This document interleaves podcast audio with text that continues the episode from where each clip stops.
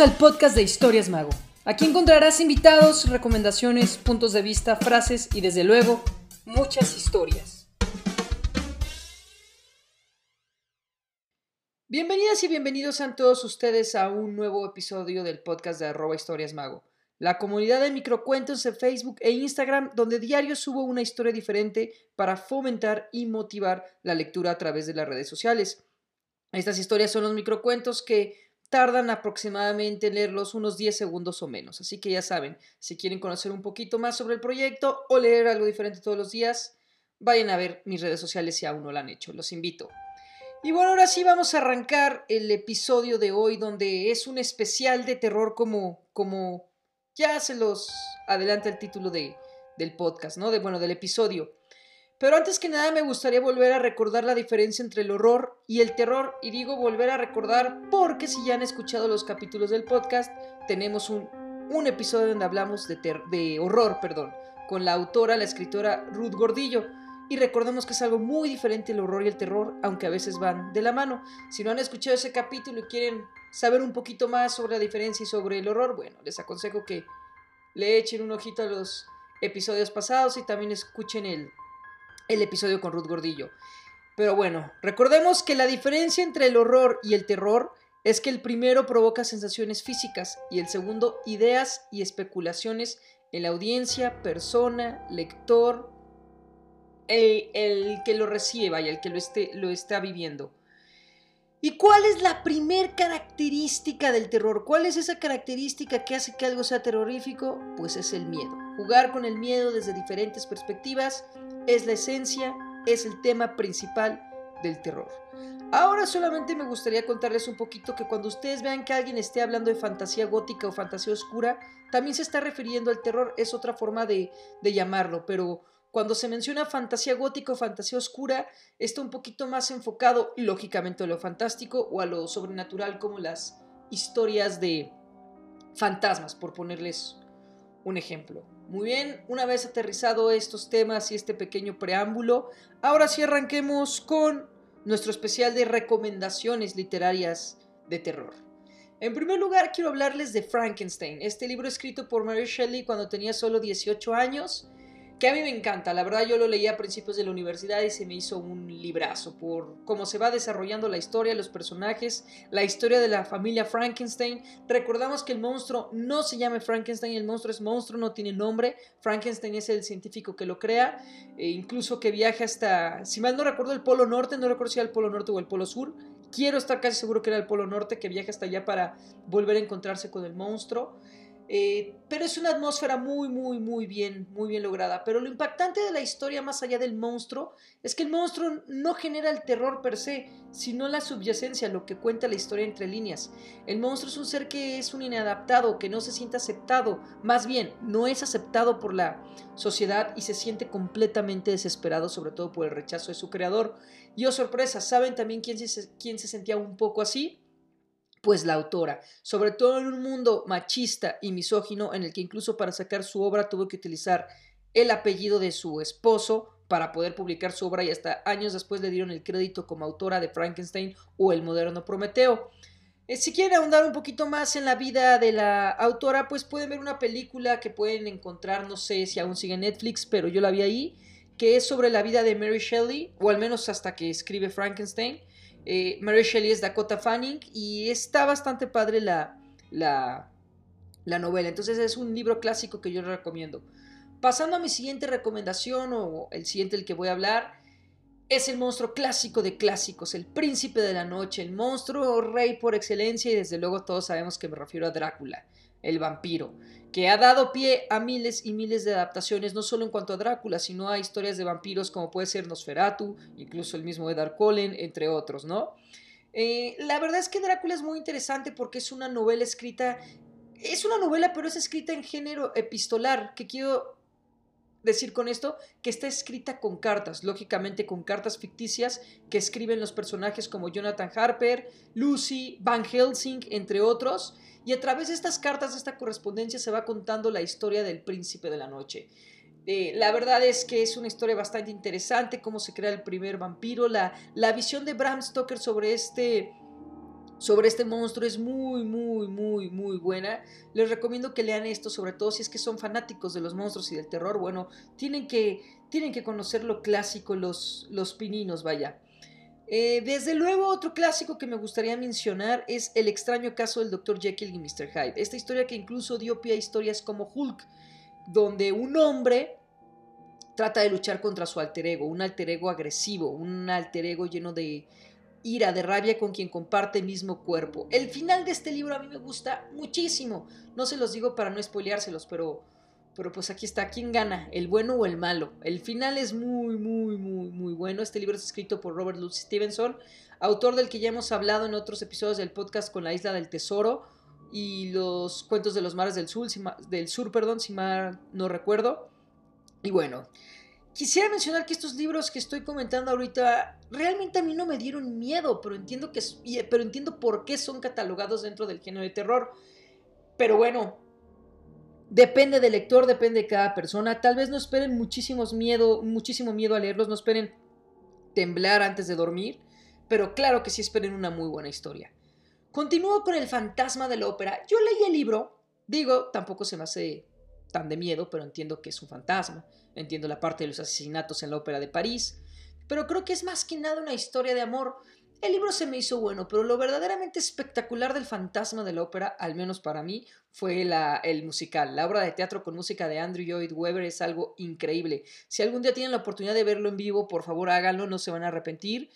Creo que, creo que hay una película, de hecho, con Gerard Butler. Y bueno, desde luego también existe el libro. El libro es bastante bueno, bastante bien construido y es un clásico de la literatura de terror. Se los, se los recomiendo. Esta historia de un, de un fantasma slash hombre que vive en la ópera de París y se obsesiona con una de las cantantes y, y quiere que ella sea la protagonista de una ópera que él escribió. Es una obra que sin duda alguna está cargada de, de misterio, ¿no?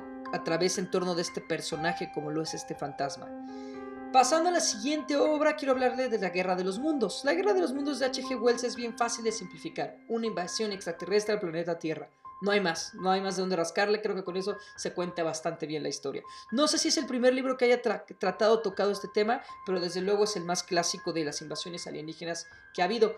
También hay una película estelarizada por Tom Cruise, donde curiosamente también sale Dakota Fanning de niña, y hay otra muchísimo más viejita. Pero realmente lo que generó terror de este libro fue una transmisión de radio que se hizo en Estados Unidos hace mucho tiempo, no recuerdo el año exacto, pero todavía no había televisión, fue por radio, se hizo como radionovela.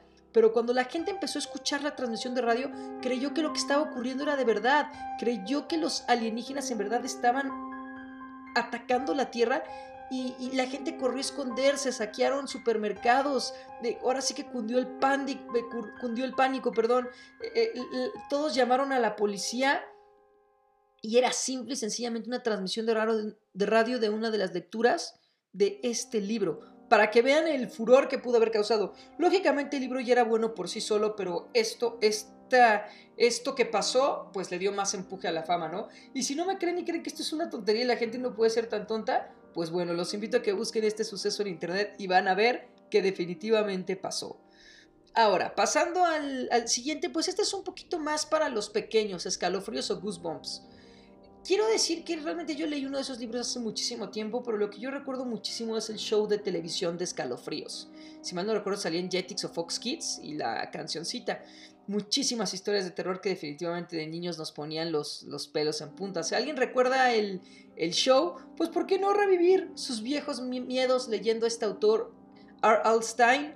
O ¿por qué no invitar a un niño que quiere leer libros de terror a través de de estas lecturas que son sencillas y sobre todo pensados en un público muchísimo más pequeño. Ahora para cerrar un libro que me sorprendió encontrar en bastantes en bastantes listas de terror que yo no considero de terror absolutamente para nada, pues es Pedro Páramo del mexicano Juan Rulfo, que para muchos es el mejor escritor mexicano de todos los tiempos. Y creo que sí puede estar a la par tanto Octavio Paz como Elena Garro, ya dije Rulfo, eh, entre otros que ahí que ahí podemos debatir, pero creo que se puede ser tema para otro podcast, el mejor o los mejores escritores mexicanos. Pero bueno, entiendo por qué Pedro Páramo puede estar en una lista de terror. No les quiero decir exactamente el por qué, porque si no lo han leído, háganlo por favor, lo tienen que leer sí o sí, más si viven en México, porque recuerden, todos somos hijos de Pedro Páramo, todos somos hermanos. Entonces tenemos que conocer esa historia cargada de misterio en un pueblo fantasmal, llamémoslo así, donde pues Comala es un lugar muy, muy peculiar entre la vida y la muerte, ¿verdad? Sin duda, Pedro Páramo, un libro que tiene que tiene que ser leído. Y por favor, si ya lo leyeron en la prepa, en la universidad, en la secundaria y no les gustó, vuélvanlo a leer. Más adelantito voy a hablarles de mi experiencia con libros leídos en prepa secundaria o así, ¿verdad? Eh, para continuar, solamente me gustaría hablarles sobre un cuento. El cuento del misterio de Copper Beaches de Sir Arthur Conan Doyle. Este es un cuento de las aventuras de Sherlock Holmes. Ojo, este libro para nada es de terror. Perdón, este cuento para nada es de terror. Está catalogado yo creo como policíaco, pero yo creo que fue la primera lectura que a mí me hizo sentir miedo. Es un misterio, lógicamente un misterio en Copper Beaches, en una casa que parece estar embrujada o hay algo misterioso donde por las noches se escuchan ruidos extraños. Y va nuestro queridísimo detective Sherlock Holmes a quedarse ahí para tratar de resolver el misterio. Pero yo me acuerdo que ese a mí sí, sí me puso un poquito los pelos de punta cuando lo leí por cómo está la, la narrativa, aunque al final se darán cuenta que no tiene nada que ver con, con terror. Eh, ahora, hablando de autores en específico más que de obras, definitivamente primero hay que hablar de Lovecraft. Lovecraft con su terror cósmico. Estos seres que habitaron nuestro universo millones y millones de años antes incluso de que la Tierra existiera, que dejaron sus remanentes en diferentes planetas, entre ellos lógicamente la Tierra, y ahora a través de las dimensiones son capaces de dejar a cualquier persona demente que caigan en la locura, de cometer crímenes atroces, de ver visiones, de, cosas realmente terroríficas, valga la redundancia. Eh, este es el universo cósmico de terror que crea Lovecraft a, a, través de la deidad principal, el Tulu o Cthulhu, o como sea que ustedes le pronuncien. Recuerdo que la primera vez que leí la llamada del Tulu o Cthulhu, la verdad se me pusieron los pelos de punta. ¿Cómo describe a este monstruo de millas y millas de altura y lo que es capaz de hacer con la mente de las personas? Y no solo ese monstruo, sino de los demás que escribe a lo largo de sus, de sus relatos. La verdad es que creo que, que Lovecraft logra crear este terror, esta tensión de, de qué hay más allá en el universo en, en nosotros un clásico sin duda de la literatura que debe ser leído. Y paso al siguiente que también es clásico y definitivamente debe ser leído como autor y es Edgar Allan Poe. Edgar Allan Poe la verdad es un maestro del terror, un maestro del relato policiaco o, detectivesco, que es considerado el padre del, relato de misterio o del relato policiaco, eh, sobre todo como uno de sus relatos con los crímenes de la calle Morgue, uno de los uno de los cuentos o de los finales más impactantes o reluciones más impactantes que jamás he leído. Si no saben la resolución o quién es el culpable de los crímenes de la calle Morgue, vayan a leerlo en cuanto terminen de escuchar esto porque porque no lo van a ver venir, es algo verdaderamente increíble. Y bueno, creo que Edgar Allan Poe supo hacer eso muy bien en sus cuentos, como El corazón del ator, El gato negro, La caída de la casa Bosher, El péndulo del pozo, La muerte de la máscara roja, si no mal recuerdo se llama así, entre muchísimos, muchísimos, muchísimos otros cuentos que tienen, ya sea en narraciones extraordinarias o por aparte. Edgar Allan Poe nos regala eso, una construcción de atmósfera terrorística, terrorista terrorífica, perdón, terrorística, ¿eh? yo estoy yéndome a otros lares, terrorífica, en donde te das cuenta que sin duda todo está ahí por algo, todo elemento, toda situación, todo personaje está construido para causar cierto, para causar cierta emoción en los lectores. Y desde luego hay muchísimas adaptaciones a otros medios de comunicación. Y ahora a lo que me refería, yo la primera vez que leí Edgar Allan Poe fue en la secundaria. Pasó sin pena ni gloria. Lo que más recordaba fue El gato negro. Lo volví a leer en la universidad y dije, ah, no, sí, si están muy buenos, claro que tienen estos detalles y ya. Y la última vez que los volví a leer fue hace como año, año y medio, por gusto, y principalmente para estudiarlos un poco, y realmente cuando los lees a conciencia y ahora sí que buscándole, te das cuenta de la genialidad y de lo bien armado que están esos cuentos y sobre todo el terror que pueden causar. Por favor, no echen en saco roto a Edgar Allan Poe solo por ser un libro de escuela, solo por ser un libro de los que a veces nos, obligan a leer. Definitivamente es un gran, gran autor y hasta poesía tiene. El, poema de, claro, está el del cuervo, su más famoso, pero también está el de Annabel Lee, si mal no recuerdo, Annabel Lee se llama. También muy, muy, muy, muy grandioso poema. Y ya para cerrar en tema de autores con uno muchísimo más contemporáneo, contemporáneo perdón, pues bueno, hablemos de Stephen King, lo que es considerado el maestro del terror hoy en día. A mí me gusta.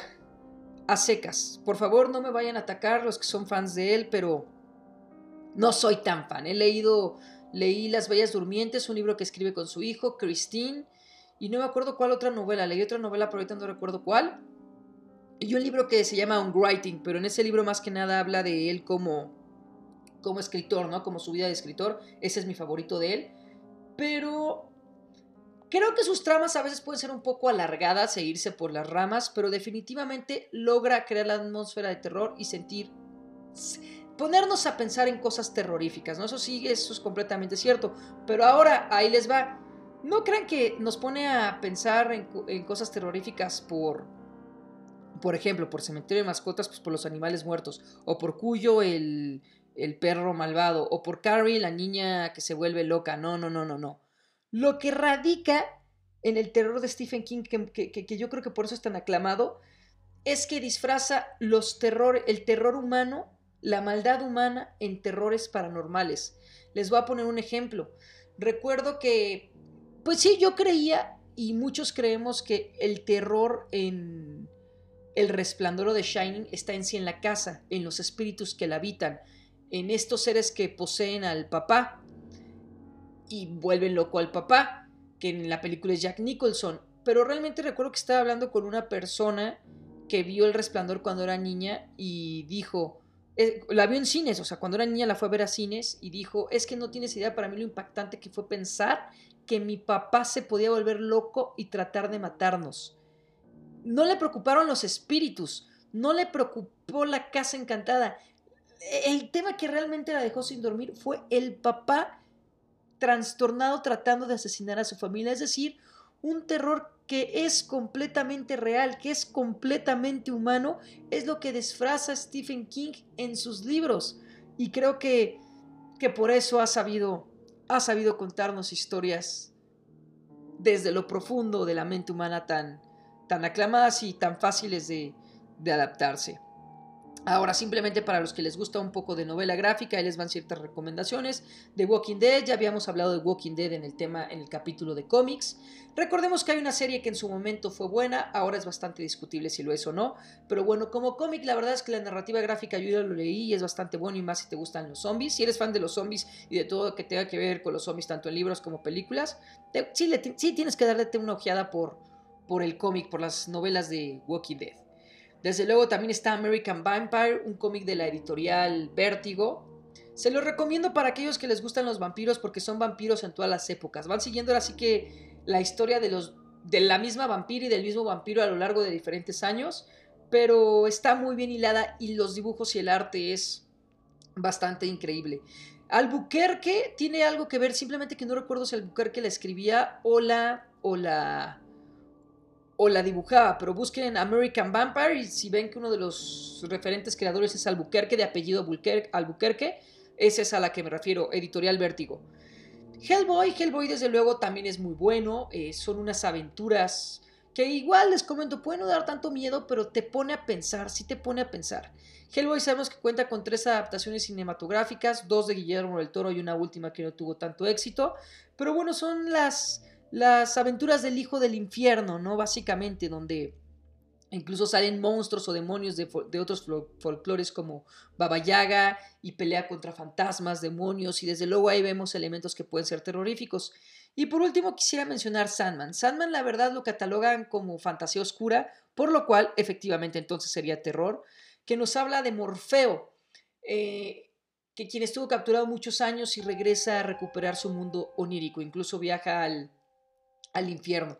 Es la máxima obra, la más conocida quizá de Neil Gaiman. Se supone que pronto habrá una serie.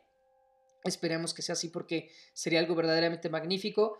Y creo que es una historia que vale muchísimo la pena leer. Pero yéndome un poquito a Neil Gaiman, que ya saben que me encantan y siempre creo que en más de un episodio del podcast he dicho que algún día le voy a hacer un capítulo. Espero algún día sí hacer un capítulo. Quisiera hablar ahorita, recordé el libro del cementerio de Graveyard Book en inglés donde básicamente trata que los papás de un niño son asesinados y este niño es educado por los fantasmas de un cementerio. Ahí vive, ahí crece, ahí lo educan. Así como Tarzán fue educado por simios o por gorilas, como Kerchak, su amiga Terk, eh, Kala, su mamá, pues este niño fue educado por fantasmas, ¿no? Ya desde que saben la premisa o el contexto, sí se escucha súper loco. Y lo mejor es que es un libro bastante simple y sencillo porque está pensado para niños o para lectores jóvenes. Entonces, es hasta muy sencillo de leer en inglés. Yo lo leí en inglés. Para aquellos que quieran practicar su, inglés y les, y les haya llamado la atención este libro, pues bueno, búsquelo en inglés y, y léanlo. Ahora simplemente ya nada más para cerrar con el episodio de esta ocasión que nuevamente me lo estoy aventando yo solito. Les quiero leer tres microcuentos para, bueno, ya saben, para hacerle honor a la página de microcuentos de arroba historias mago, de, de tres autores diferentes. Bueno, dos autores diferentes y uno es mío. Empiezo con el primero que es mi microcuento favorito, no me canso de decirlo, y es del escritor mexicano Juan José Orreola y dice, cuento de horror. La mujer que amé se ha convertido en fantasma, yo soy el lugar de las apariciones. A mí se me hace hasta nostálgico más que de terror o, de amor, no sé, es un microcuento que, que me encanta y se llama cuento de, de horror, ¿no? Eh, un poquito jugando horror con terror, que ya les decía, muchas veces van, van de la mano. Ahora, el siguiente que les voy a leer es de Laura Atas, pero por favor presten atención en el título. Y si es necesario, regrésenlo para que lo vuelvan a escuchar, analícenlo y piénsenlo, porque no, no parece microcuento, eh, es bastante debatible, pero es una verdadera genialidad. Y la genialidad y la narrativa está en el título. Y ahí les va. Laura Atas, título, Lista de la compra de Jack the Ripper o Lista de la compra de Jack el Destripador en español. Té, huevos, limones, cinco plátanos, tres onzas de patatas, dos metros de cuerda, pan, espinacas, tres navajas de diferentes tamaños, tomates, carne picada, cinco pares de guantes, detergente, una trituradora. Espero la hayan entendido y si no, por favor vuelvan a escuchar porque la verdad es que es una chulada. Y bueno, ya nada más para cerrar, les, les comparto el mío que se llama Siete Vidas y dice, de esta hora si no te me escapas, le dijo la muerte al gato en su séptimo encuentro. Y déjenme contarles que el próximo, bueno, el lunes 2 de noviembre del 2020, este microcuento será subido a la página de, a las redes de arroba historias mago, tanto en Facebook como en Instagram, pero con una ilustración muy especial que estoy haciendo con Dame la Patita en una colaboración. Dame la Patita, la verdad es que es una página increíble, tiene ilustraciones muy, muy, muy padres. Se las recomiendo si son, si aman a los perritos y a los gatitos y a los animales en general, no se pueden perder la página de Dame, Dame la Patita y estoy muy, muy ansioso por ver cómo termina esta, esta colaboración con con el personal de esta página, ¿verdad? Entonces, e incluso también les pueden, suelen dibujar las mascotas de, de, las personas. A mí ya me dibujaron a mis perros, entonces, pues ya saben, ¿no? Se escuchan el podcast, esperen la colaboración con Dame la Patita el lunes 2 de noviembre del 2020 y desde luego, pues si les gusta o vayan a ver sus redes y también sigan a Dame la Patita para para más imágenes bastante chistosas de perritos y gatitos. Pues bueno, espero hayan disfrutado de este episodio como siempre. Saben que estoy para ustedes en las redes sociales. Me encanta recibir sus textos, sus textos, platicar de ellos. Me encanta cuando me comenten cosas, cuando me sugieren cosas. Eh, ya saben, trato de contestar siempre todos y cada uno de los mensajes y comentarios. Y nos estamos escribiendo y escuchando por aquí en el próximo episodio. Muchísimas gracias, ya saben, arroba historias mago, la comunidad de microcuentos en Facebook e Instagram. Un abrazo enorme a todos y hasta la próxima. Recuerden tomar siempre su sana distancia.